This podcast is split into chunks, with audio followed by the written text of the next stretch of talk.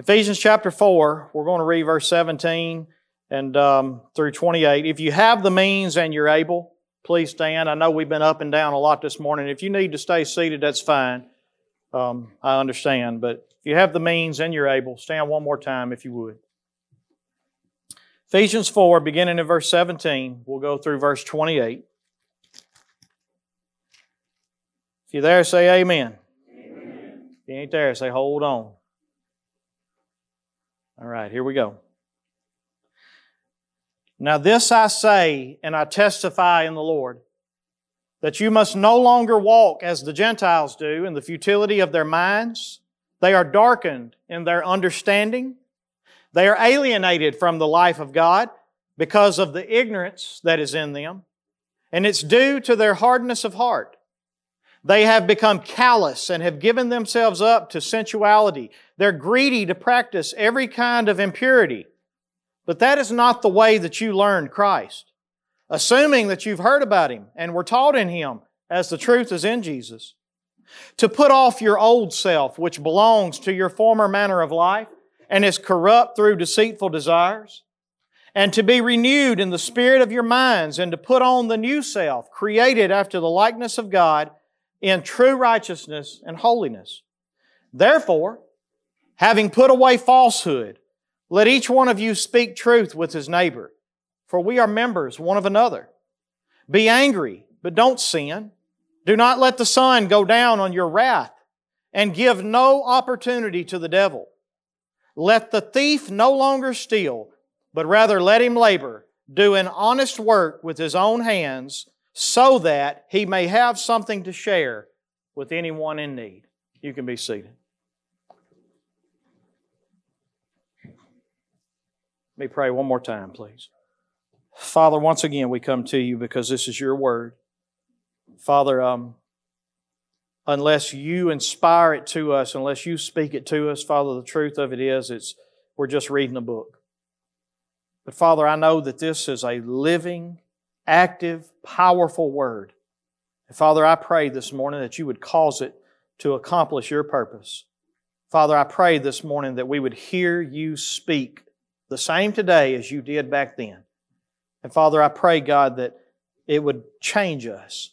Father, you said it is sharper than, than any two edged sword. And Father, I pray this morning that it would do the surgery in our lives that's needed to cut out the things that don't belong. And Father, to help us to put the things on that do belong. Father, I pray this morning that you would help us to leave here today and actually hearing something that we can be a different person today and throughout the rest of our lives because of what you teach us today. So, Father, I pray, God, that you would cause it to accomplish your purpose, whatever that is. We know and trust it won't come back to you void. You will cause it to do what you sent it out to do. Father, we pray these things in Jesus' name. Amen. So we're um, we're moving right along in our series of what it means to be born again, and um, as you remember, I started this series just teaching that being born again is more than just saying a prayer. Jesus said, unless you are born from above, then you cannot see the kingdom of God. And we come to find out that Jesus actually referenced the Old Testament prophecies, what the prophets used to tell them about the coming new covenant. Primarily that He is going to give us new hearts. He's going to give us new minds. He's going to give us a spirit, His spirit inside of us that leads us and guides us and teaches us the way of Christ. And we are going to be a new person, a different person. I want you to notice in verse, um, in verse uh, 17, he says the problem is that they, we used to walk in the futility of our minds. Remember where he says, I testify in the Lord that you must no longer walk this way. That means that we all used to walk this way, right? We all used to walk in minds that were futile, useless. They had no purpose in them. They were living for a temporary world that was going to be destroyed in the end. Not living for the glory of God, not storing up treasures in heaven, but futile minds. And it says that they were darkened in their understanding in verse 18. So there again, the mind. We didn't have understanding. Our understanding was darkened. We, we did not know what it meant to live for the glory of God. We only knew what it meant to live for our own desires, to please our own selves. Everything we did was to please ourselves. That's the reason why he says it was because of the ignorance that was in them. So in other words, ignorance is what?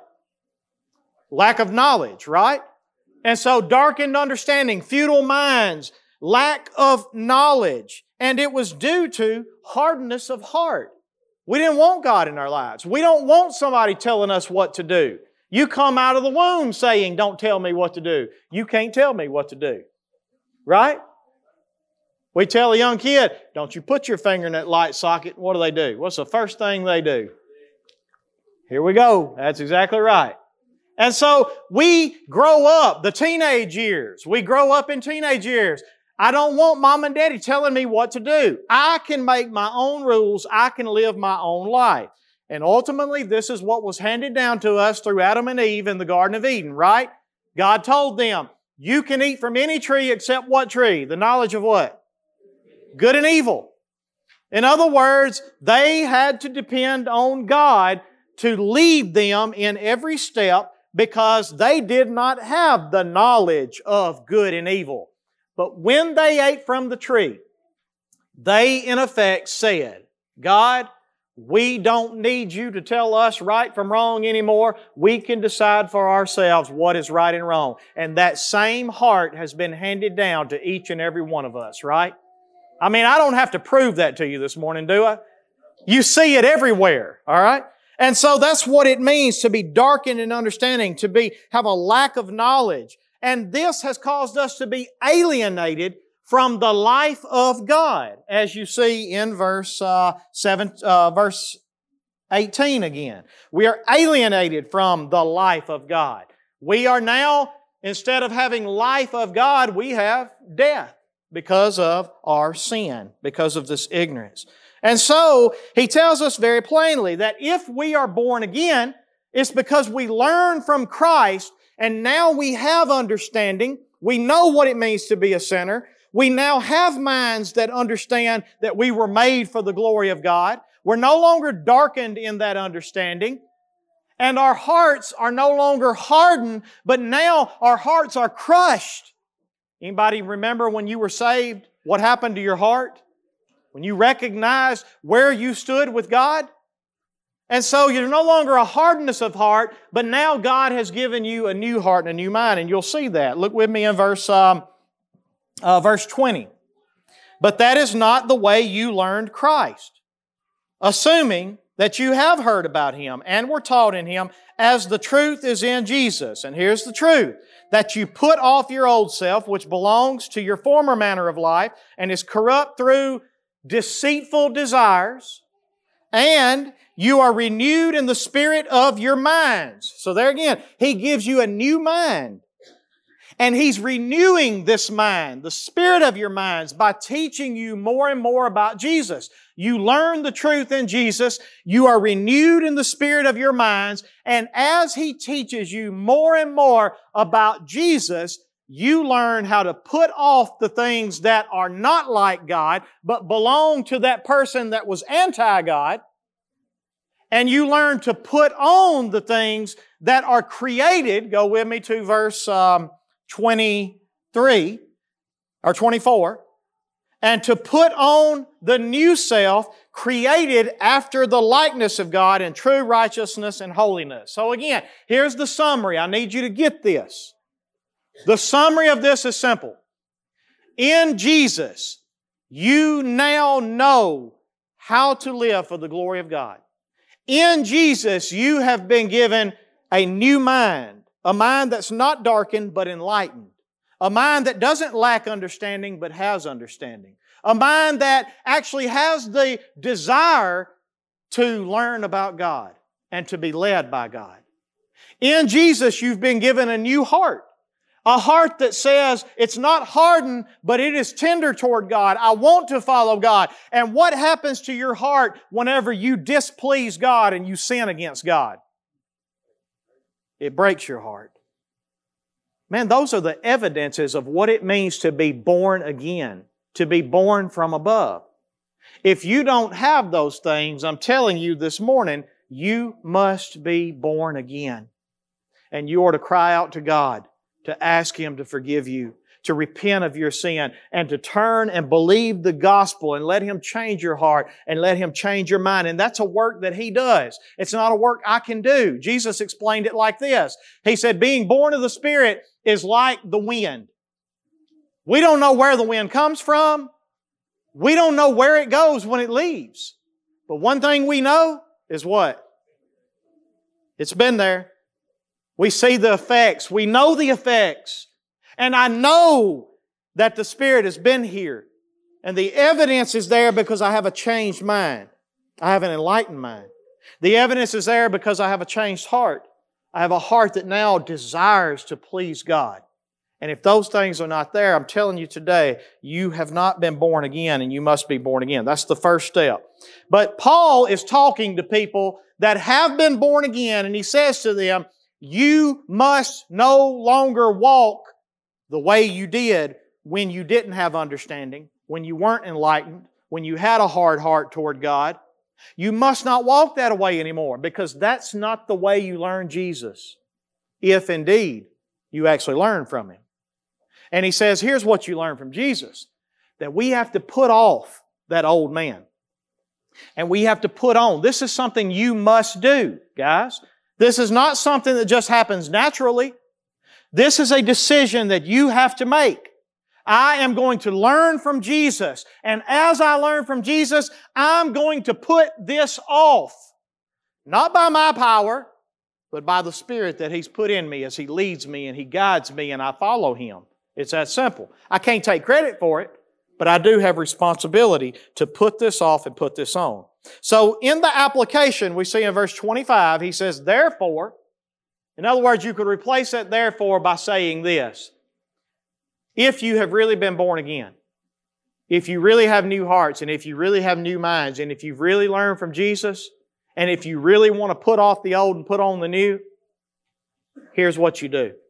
He says, Put away lying, falsehood. Let each one of you speak the truth with his neighbor because we're members of one another. And the point being, I'm not going to repreach it, unity is vital.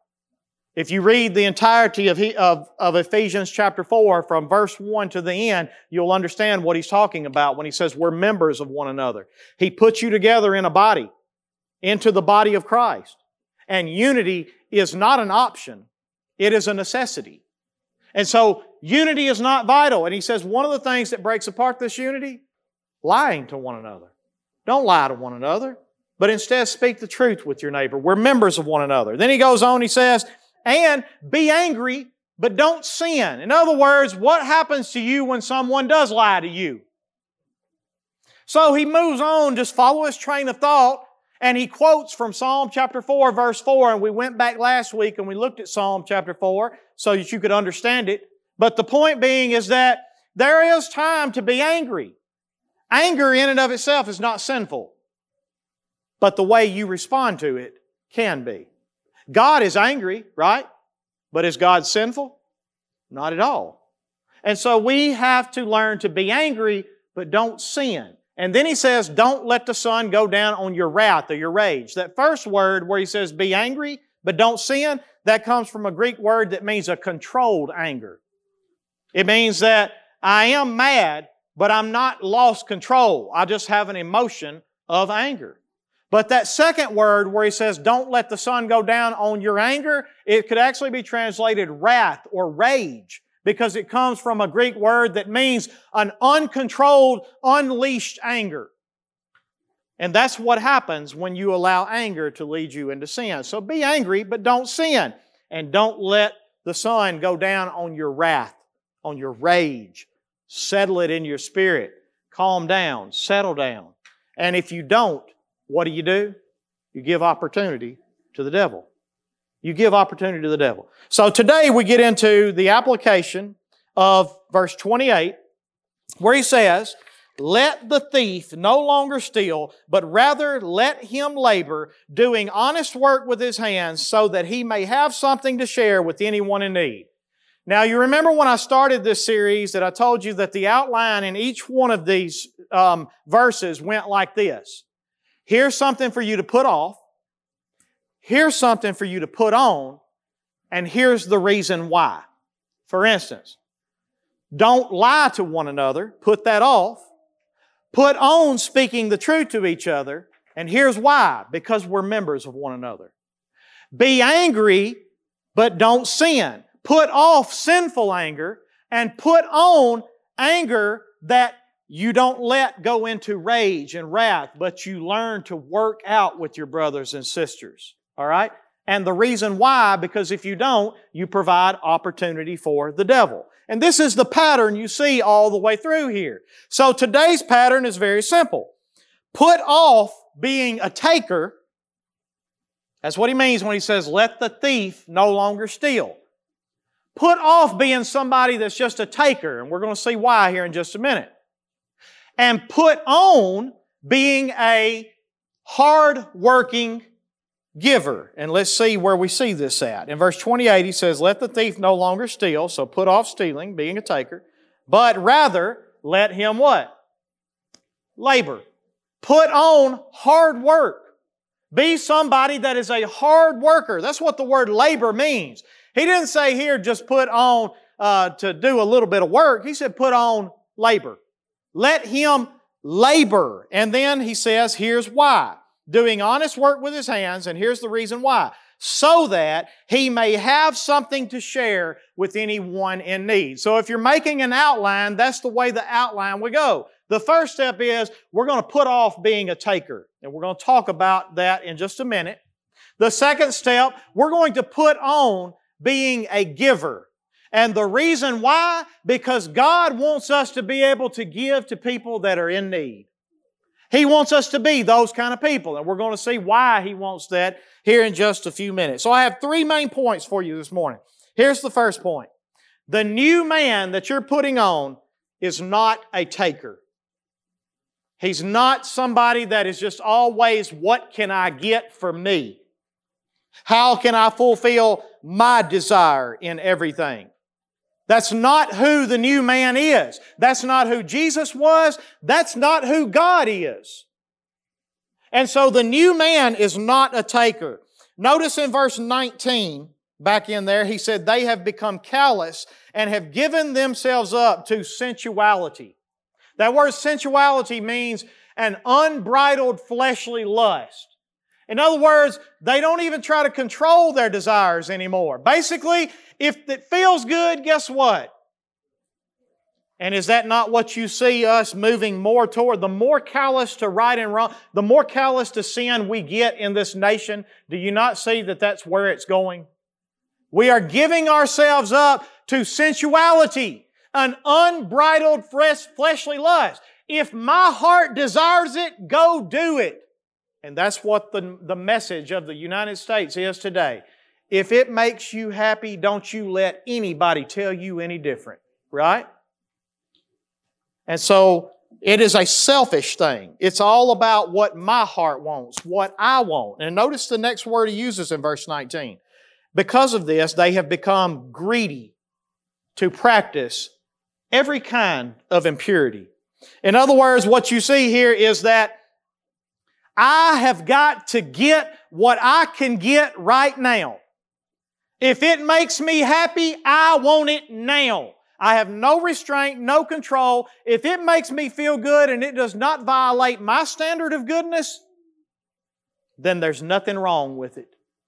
And this is the kind of hearts that you had before you came to know Jesus Christ as your Lord and Savior before you saw yourself as a sinner before God. And we are to put off this greedy desire to satisfy ourselves because that's just being a taker.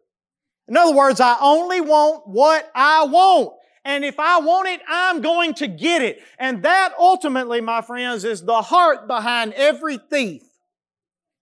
I don't care about you and what it costs you. I only care about me and what I get.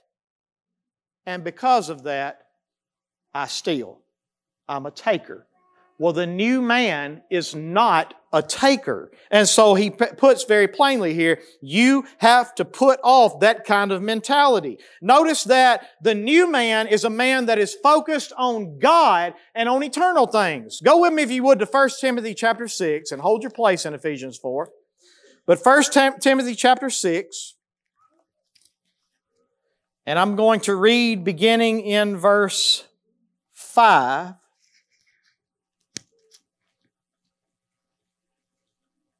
And I want you to see how the difference between the sinful man and what he focuses on and the newborn Christian and what he focuses on. So follow along with me. 1 Timothy chapter 6, beginning in verse 5. Notice he says this, and constant friction among people who are depraved in mind and deprived of the truth. So here he's describing the man that is futile minded, darkened in understanding, and he is deprived of the truth. In other words, ignorant in his understanding. This is the description of it. Imagining that godliness is a means of gain. So the only thing he's worried about, even this kind of man in the church, these kind of men are sometimes preachers. And the only thing that they care about is what? Gain. Gain. That's all they care about. And look at verse 6. But instead, here's what the contrast is. Godliness with contentment is actually what is great gain. That's what's gain. The new man is not focused on the old gain. The new man is focused on godliness and being content with what he has. He's not looking at this world going, I've got to get what I can get right now because it may not be here tomorrow, so I got to get it now. That's the mindset. I got to have, I got to have, I got to have, I've got to have more because I got to be satisfied before it's over. And that's, he's always chasing this, this lack of contentment, thinking it's gain. But look at verse 7. For we brought nothing into the world, and we can take, we can't take anything out of the world. I don't care what you gain here and now. You can be a taker for the rest of your life and you can work your life away trying to gain, gain, gain. You can steal and you can gain. But if your heart is the heart of a taker, you need to understand this truth. You brought nothing into this world. And when this world is over, and it's happening quickly, you will take nothing out of it. Keep going with me. But if we have food and clothing, with these we will be content. This is the godly man, not the worldly man that his heart is set on being a taker.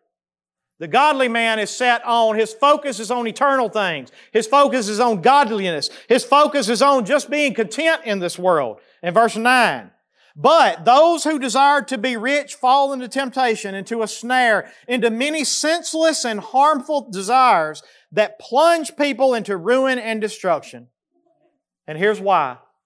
For the love of money is a root of all kinds of evils. Now listen, we falsely interpret that a lot of times. We actually falsely quote it. What do people usually say? The, the, the, for the love of money is the root of what? All evil. That's not what he said. He said the, root, the love of money is the root of what? All kinds of evils. It's not the root of all evil. The root of all evil is a sinful heart. That's the root of all evil. But it is a root of all kinds of evils. It is through this craving that some have wandered away from the faith and pierced themselves with many pains. But look at verse 11. But as for you, O man of God, as for you, flee these things. You're not a taker. You're not a taker. Because your focus is not on the here and the now. Your focus is not on, I've got to get what's mine. I've got to get what's mine. Your focus is on, I can't wait for what's coming. I can't wait for what's coming. And that's what you're going after. So flee these things and instead you pursue righteousness, godliness, faith, love, steadfastness, gentleness and you fight the good fight of faith. You take hold of the eternal life to which you were called and about which you made the good confession in the presence of many witnesses. And I could go on. Excuse me. The point being, and I think I made it with this text, is very clear. The new man that we're putting on is not a taker. Not at all. He does not find his satisfaction in more, more, more. And again, that's the heart of a thief for the most part, right? I want what you've got and I don't care what it costs me, so I'm going to what? I'm going to get it. I'm going to take it. That is not the heart of the new man. The new man is focused on God and eternal things. And if you will put your focus, remember he said, but for you, O man of God, flee these things and pursue these things. If you will do this and you will put your heart on what God has prepared for you, let me tell you the kind of heart you're going to have. You're going to want to be generous now. And you are going to be ready to share. In verse uh, 18 and 19 of uh, the same text, 1 Timothy chapter 6, go with me there.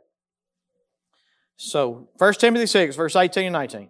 They are to do good, to be rich in good works, to be generous. Y'all catch that? To be generous and to do what? Ready to share. And what is the result of it in verse 19? Thus storing up what? treasure for themselves as a good foundation for the what? Future, so that they may take hold of that which is truly life. So again, here is my point. The reason why Paul says to you, you need to put off being a taker is because that belongs to the old man who was greedy for everything that fulfilled his desire. But you, O oh man of God, flee that. Flee it. Listen, if you have godliness and food and clothing, be content because that's great gain. And if you have extra, be ready to be generous. Be ready to share because in doing so, you lay up for yourselves treasures in heaven for a bright future in eternal life. And that is the difference that we're seeing here. Paul is just putting very plainly, this is what the old man looks like. This is what the man created after the image of God looks like. This is what Jesus looked like. Did you see Jesus going around this world saying, I've got to get, I've got to get, I've got to get, I've got to get, I've got to have this, I've got to have this? No. That's not the way he lived his life. He lived his life, if he had food and clothing, he was content. And he was ready to be generous. He was ready to share. And so if you'll do this, you'll have the same kind of heart. You know, I want you to think about something for a minute. I just thought about this. You remember when Jesus fed the 5,000? Fed it with two fish, five loaves, right?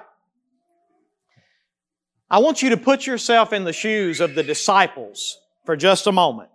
Everybody do this, all right? You're a disciple and Jesus has just came to you and said, "Hey, we're going to feed 5,000 with two fish and five loaves." And Jesus said, Here's what I want you to do go and make the people sit down in rows. Basically, He created a, a church service here. Go make them sit down in rows. And I'm going to go and I'm going to divide this food and I'm going to give it to you and you go out and you serve the people. Do you not think that in their minds, when they got that first plate to go to the first row and they're serving all these people, they're going, and when they come back to Jesus for the next round, what are they thinking? There's no way that this is going to be enough, right? And so, do you think it's possible that in the disciples' minds that they may have been thinking to themselves, maybe I better put a little bit of this. Come on, y'all. Right? I mean, if we're going to eat, maybe we better but what happened every time they kept coming back to get the next plate to go to the next row? There was always enough. And let me tell you something that these disciples learned by walking with Jesus. They learned from the truth of Jesus. They learned that when they're trusting God to give it, it never runs out. And they don't have to be somebody that's going, I've got to get some for me. I've got to save some for myself. I've got, there's not going to be enough left over. There's not going to be another opportunity. They always had their focus on Christ. And as long as they had their focus on Christ, guess what? they were never takers. They were always what? That is the difference in when you have your focus on the world and when you have your focus on God and His promises. If you have your focus on the world, your mind is always going to be, one day it's going to run out. This opportunity may not present itself again, so I've got to get it now. This is something that may not come again. I may not have this chance again, so I got to do it now. But the person that has his focus on God remembers one thing what God gives never runs out. Never runs out. And I'm going to keep my focus in that area. And that is the difference between somebody who is a taker and somebody who is a giver. He has learned from Christ that he is an inexhaustible giver. The second thing, I've only got three points. The second point. Ephesians chapter 4 verse 2, the second part. I'm sorry, not verse 2, verse 28, the second part of verse 28. But rather let him labor doing honest work with his own hands. Here's the next point. Honest work is God honoring. Honest work is God honoring.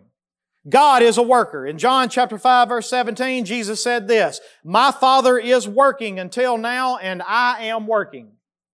In John chapter 4 verse 34, Jesus said this, My food is to do the will of Him who sent me and to accomplish His work. In Genesis chapter 2 verse 15, before the fall, how many of you have always thought that work came as a result of the fall? Come on, be honest. Work was here before the fall. Genesis chapter 2 verse 15, listen to what it says. The Lord God took the man that he had made and put him in the Garden of Eden to, quote, work it and take care of it. Now granted, after sin, work became thorns, thistles, sweat of the brow, labor. I agree with you. But work has always been God honoring because God is a worker. And we were made in the image of God. We were made to be workers. And when you are not a worker, you are still anti-God. Now I understand there are some who can't work, and I get that. But someone who will not provide for his own family, what does the Bible say about him? Worse than an unbeliever.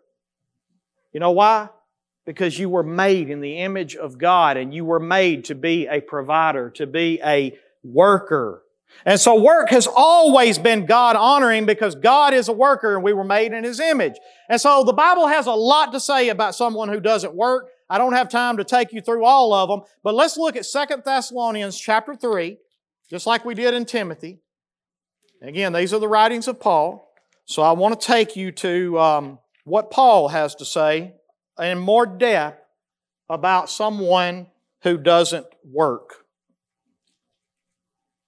Second Thessalonians chapter 3, beginning in verse 6. Because you're going to see why I say honest work is God honoring. And if honest work is God honoring, then one who won't work or doesn't work honestly is what? Dishonoring to God. And we're going to see what Paul has to say about it. Second Thessalonians chapter 3 verse 6. Now we command you, brothers, in the name of our Lord Jesus Christ. This is a command, right? In the name of Jesus, a command. That you keep away from any brother who is walking in idleness and not in accord with the tradition that you receive from us. In other words, you keep away from someone who is lazy and will not work. Now, you're going to go on to see that he has already addressed this issue in 1 Thessalonians. This is the third time he's addressing it right here. All right? So it's not like he hasn't tried to deal with this brother. No, actually in 1 Thessalonians chapter 4, verse 11, he says this. He says, work with your hands as we instructed you. And then in 1 Thessalonians chapter 5, verse 14, he says, admonish and correct the people who are idle or who will not work. In other words, he's dealt with this before, right? And so by the time he gets here, now he's saying to them, okay, we've already tried to correct them. They are proving that they have no desire to be God honoring. They won't repent. They won't get to work, but instead they're idle in all their ways. So now your responsibility is to do what? Keep away from them. Keep away from them. They're not God honoring in what they do. All right. So that's the first way that we know that God is not honored by someone who doesn't work. The next way, look at verse 7 of 2 Thessalonians chapter 3. For you yourselves know how you ought to imitate us because we were not idle when we were with you, nor did we eat anyone's bread without paying for it. But with toil and labor we worked night and day that we may not be a burden to any of you. So there Paul says very plainly, imitate us. And you remember who Paul said he was imitating? Christ. Imitate us because we're imitating Christ. Well, what, what are they imitating? What are they doing? They're working hard. They're working hard to provide. But now notice in verse 9, because I am bivocational, but not every minister is. Look at verse 9. It was not because we do not have that right, but to give to you and in ourselves an example to imitate. In other words, they had the right. You remember what the law of God said? Do not muzzle the ox while he what? Treads out the grain. In other words, Paul and the apostles had every right as he did the work of the Lord to depend on the church, but they did not do it because they wanted to provide an example of the way that they should live. And specifically, the example of being a hard worker. Someone who honors God with being a hard worker, providing for themselves and providing for others. Not eating anyone's bread without paying for it. Not being a taker. You see that? But being a giver. All right, keep going with me in verse uh, 9 and 10, or in verse uh, 10. For even when we were with you, we would give you this command. If anyone is not willing to work, let him what? I know there are, I got friends today. This reason why I'm not in certain ministries anymore. I was a part of ministries, I'm not going to call by name, but I was in part of ministries that basically their, their um, um, theology on helping people was just you don't ask no questions. You just, if somebody comes in and they want money for something or they want food for something, we're just going to give it to them. We're not going to have any kind of application process. We're not going to have any kind of, and I said, yeah, Mm-mm. I'm not doing that. Now, granted, I do believe that we can become people that try to find every reason not to help somebody. Can't we? We just look for a reason. I mean, we got applications after applications. If you can't answer every one of these, I'm sorry, we can't help you. We can become that way too. But I do believe that the Bible is very clear. The command given here is this. If you don't want to work, guess what? You're going to get hungry. And it is not the church's responsibility to feed you if you're not willing to work. So there again, what you see is God does not honor someone who will not work. Are y'all tracking with me? All right. That's awful strong. Amen, brother.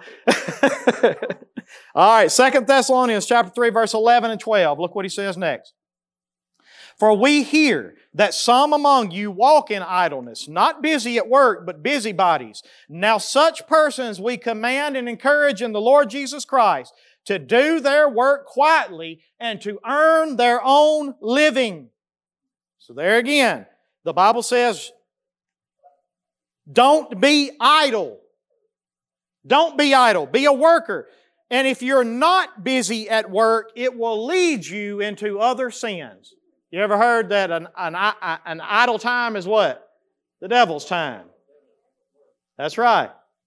That's exactly right. And so idleness leads you into those. And I could show you other scriptures that prove that as well. If you want to read it yourself, 1 Timothy chapter 5 verse 13 says the same thing. Idleness leads to gossips and busybodies. And so to be idle and not busy at work leads to other sins. And notice what the remedy is in verse 12. The remedy from falling, from not falling into these sins, he says, Now such persons we command and encourage in the Lord Jesus Christ to do what? Do their work quietly and to earn their own living. There again, God gave you work as a gift. It is God honoring. Work will actually keep you out of trouble. And idleness and not working will probably lead you into being a busybody, a gossip, a slanderer, into being in, meddling in other people's affairs. You will have too much time on your hands. Can I get a witness, somebody? So he says here very plainly, get to work because you won't fall into those sins, likely, if you are working and earning your own living. Honest work is God honoring, and God does not honor one who does not work because God is a worker and you were made in His image. All right? Now, last point. The new man is a giver because God is a giver. So we're putting off the old man because he's a taker and God's not a taker. We're working with our hands to become a giver because God is a worker and He is a giver. And we want to be givers. And so, look at, uh, you ain't got to turn here, I'll read them to you. Psalm 24, verse 1.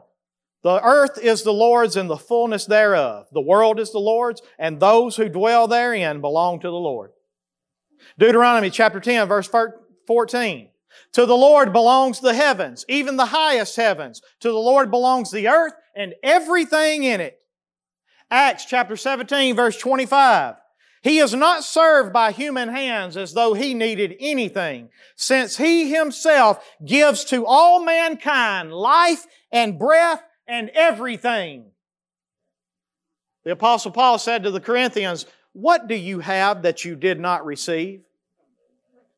And if you received it, why do you boast as if you didn't receive it? In other words, do you have anything that you did not receive from God? Everybody do this. You know where that come from? The moment that he says, you will not take another breath, you know what will happen to you? That's it. The Lord is the giver of everything, and we are called to imitate Him. And guess what? We are the people in need. We're the weak. And yet God gives to us. God provides for us. He gives you strength to work. He gives you ability to work. You know the only difference between you and the person that's lame and can't get up and go to work? The grace of God is the only difference. That's it. There is no other difference. And so God is a giver, not a taker, and we're called to imitate God because He is a giver. Acts chapter 20 verse 33, He's speaking to the Ephesians. This will be the last verse that I give you. Acts chapter 20 verse um, 33 through 35. This is what He says, speaking to the Ephesian elders. I coveted no one's silver or gold or apparel. And you know that I worked with my hands to provide for myself and for those that were with me. I have shown you that by working hard, we must help the weak or the ones that are unable to work. And to remember Jesus' words when he said, it is more blessed to give than to receive. And so there again, my point is this. The new man is a giver because God is a giver. And if you are not a generous person who is ready to share, it's either because God hasn't blessed you to be able to share, or because you won't get up and work so that you can be able to share. Or maybe it's just the fact that you have not recognized that you are no longer a taker and your focus is in the wrong place and all you look at is the here and now. And so you're focused on I've got to get now. I've got to put it some in my pockets because after God gives there's not going to be enough left. Maybe you need to put your focus back on the giver and keep coming back to him and realize that He never runs out. He never runs out. God is a giver, and the new man is a giver because he's made in the image of God. And we are called to put this on. In closing, very simple truths to, to be applied to your life today. we put off being a selfish, greedy taker who only focuses on getting all that we can get here and now as if this were it. But listen to me, guys. Paul said you have to put that away, right? You have to do it.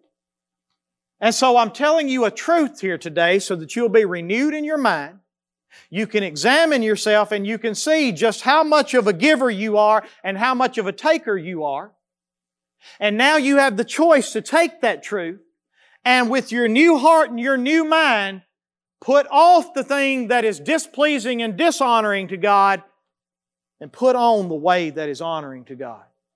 To be a hard worker, to be generous, and to give to those who have need, not to those who are not willing to work.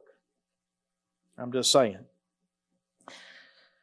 We must put this on. Maybe you work hard, but primarily you work hard to get more here. I know people that work all the time. You know, I, I, can't remember what psalm it is. Y'all will be able to find it very easily. But he says, unless the Lord build the house, he who builds it builds it in what? In vain. It's useless. Do you know what he's talking about in that psalm? He's talking about building a life here on this earth. He's talking about building riches here on this earth. But then he starts talking about happy is the man that's got a quiver full of children.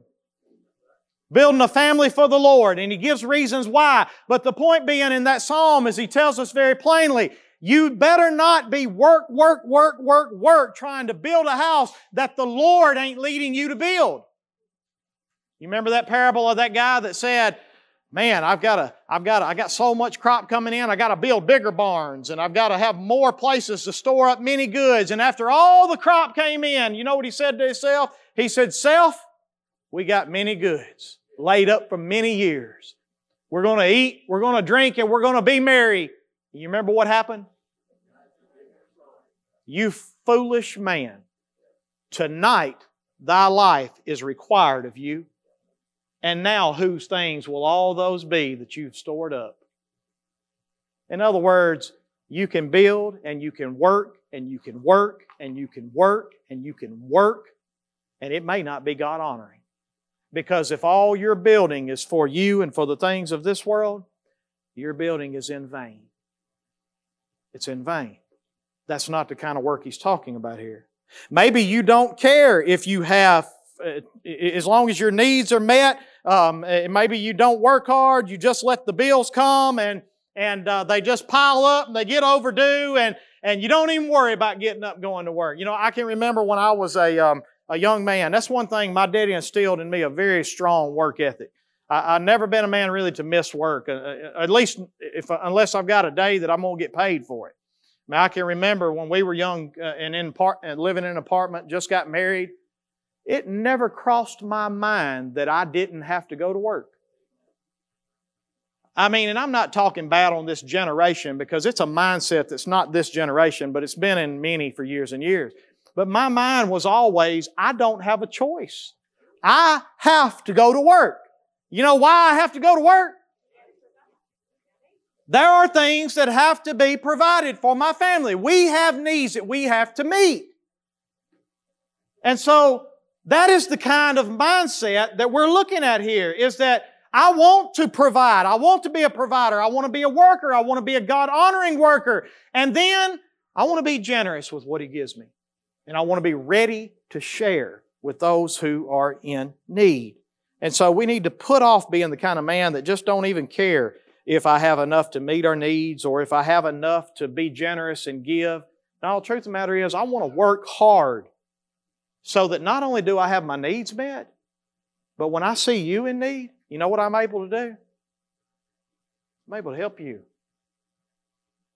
And that's the kind of people that we're called to be.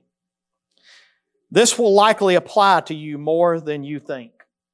See, when I first read that, I thought, you know, nobody's really going to want to apply to themselves that they're a thief.